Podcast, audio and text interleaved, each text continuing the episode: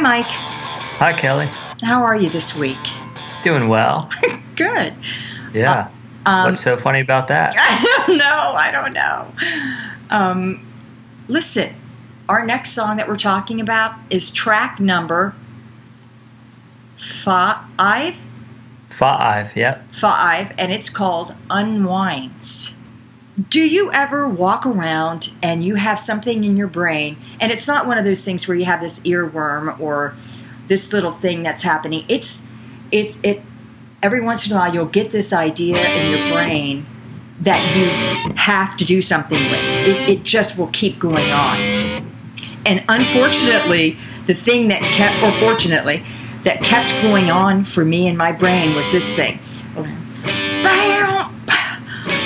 And it was really hard and sharp, and I would just walk around. Can you imagine walking through the grocery store and just having that going through your brain? It was very unpleasant. it really was. And that literally is when I showed up at Candyland. I don't know what we were just going to do some stuff or work on stuff. But when I showed up at Candyland, that's literally what I said.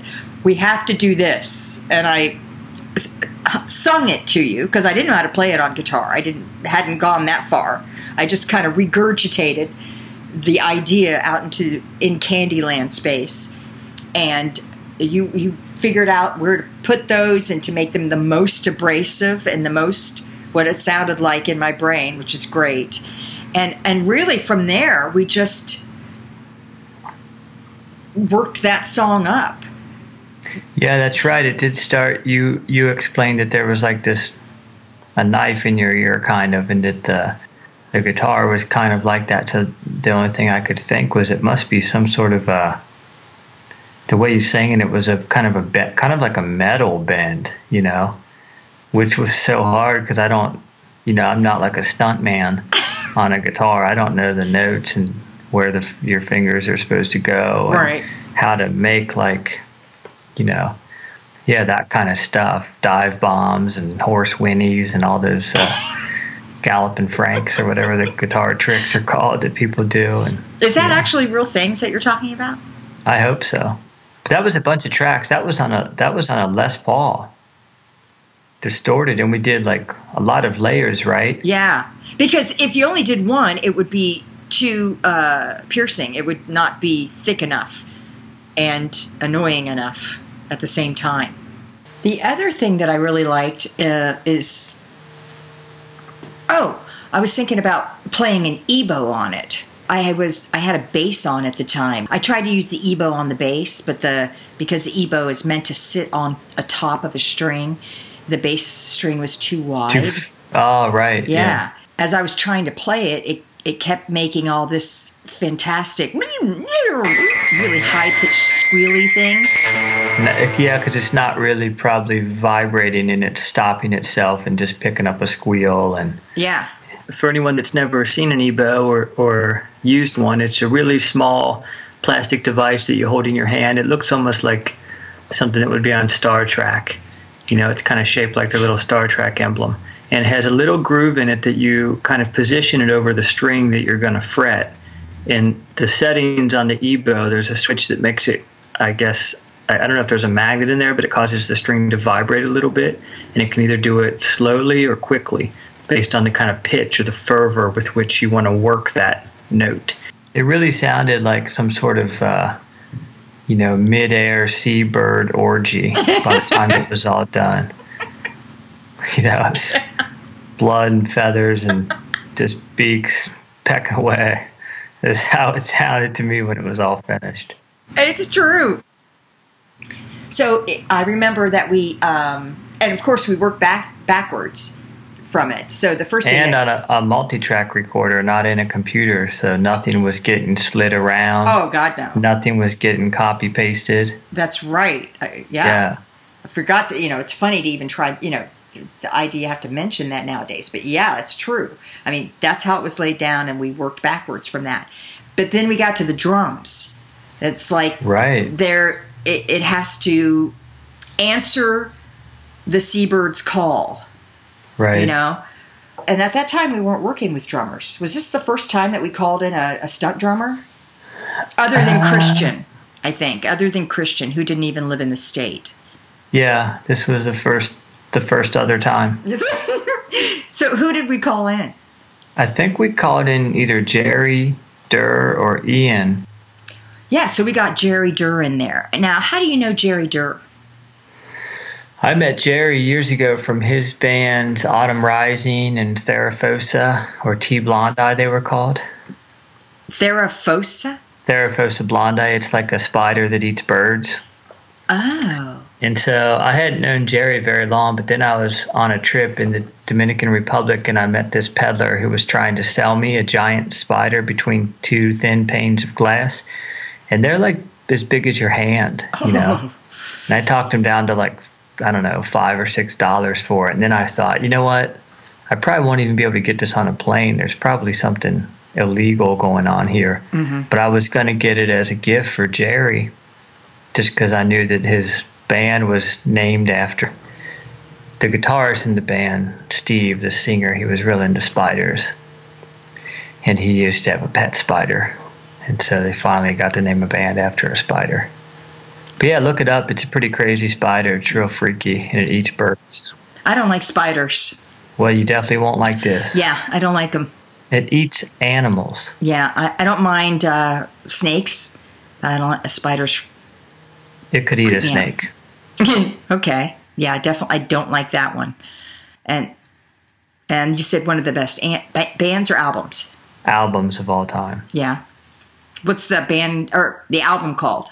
I can't remember what it's called. It was the last one they did, and they broke up. Oh, really? And Steve Steve got full time into spider farming or something and disappeared. Really? No, that is not true. I don't know what he does.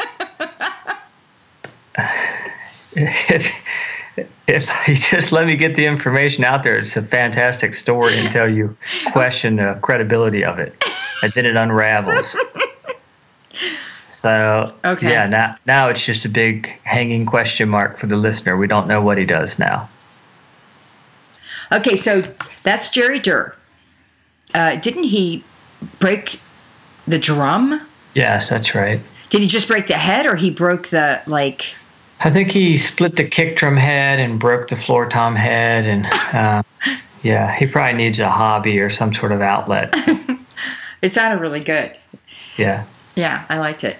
But uh, we needed more drums. Uh, Needed I- more. Yeah. So that's when I got, I I asked uh, Dropbox Ian from the Motel Beds, which is a band in Dayton, Ohio, which I quite like. They're great and great people. And um, so Ian, the drummer, came down and uh, he did, um, you know, a couple passes of, of drums as well. And so, hey, let me pause right here and play a song called Tropics of the Sand. It's by the Motel Beds, and I joined them and sang on it with them. And uh, you can find the song, I think, on their Bandcamp and, and stuff, or order it from them on their website. They're called the Motel Beds, and the song is called Tropics of the Sand.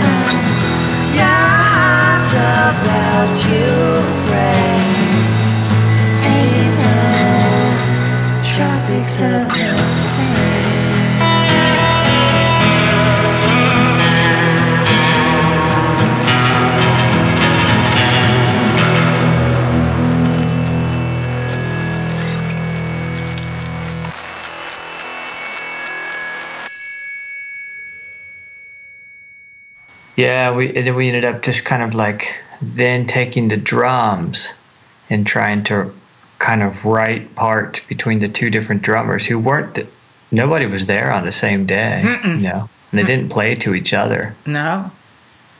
We let them play to those seagulls, and then we then we created a bus of different drums that we liked and fed those back out into the room into a guitar amplifier and distorted them. Oh, nice. Yeah. And then we mic'd that, and then we brought that back in and mixed that in with the dry signal. That's right. That's right.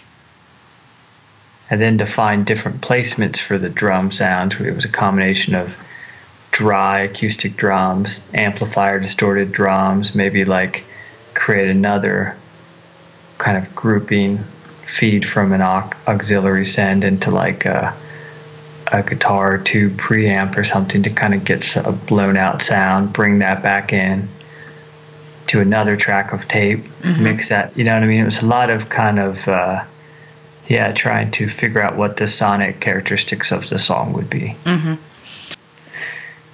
And then you had some words. Let's talk about the words Yeah. and the melody. Okay, yeah.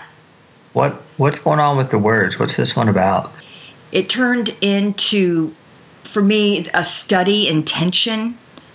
Well, you you say the word Galileo. Right. Why was the, were you thinking of Galileo or just like the syllables? Because Well- it's a strange word to put in a song. It is. You know, the idea of this what what is stopping and I'm using my finger here for for people who can't see Don't, ha- this. don't have fingers. Don't- this idea of um, what is this idea that you know the rumor that we all that that the planets orbit the sun and that what is that thin line between staying within orbit or blowing out of orbit you know what it, you know every we need that tension to keep us in that what would happen if it just unwound. If everything just said oh you know just relaxed and just and just rolled out like a bowling ball going down a lane. And you know oh here here's a planet. Zoom you know. I don't know. That that's what i was thinking about. Well, I like it more now. good. Yeah. okay well i'm gonna play it. This is track five on ignite the rest. It's called unwinds. But stick around because we're going to talk about track six right after that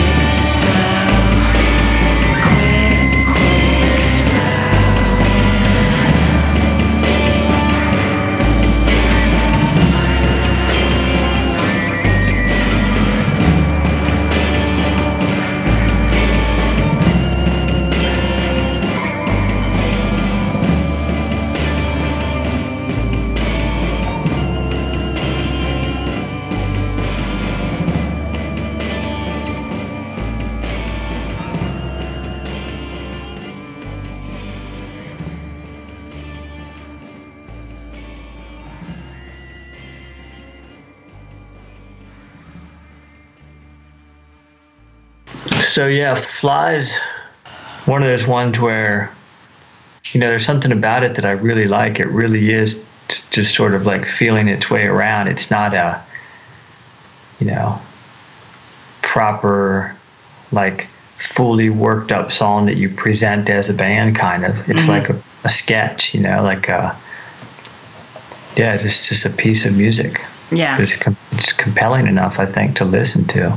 Um, and that was something that's was recorded on that uh, my Tascam DP S8 again, where it's just it literally is trying to capture mood more than trying to you know really it's instead of writing a song writing an emotion you know and I think it did that really well. So now I'm going to play Flies. I will talk to you later. All right. Okay, bye, Mike. All right. See you later.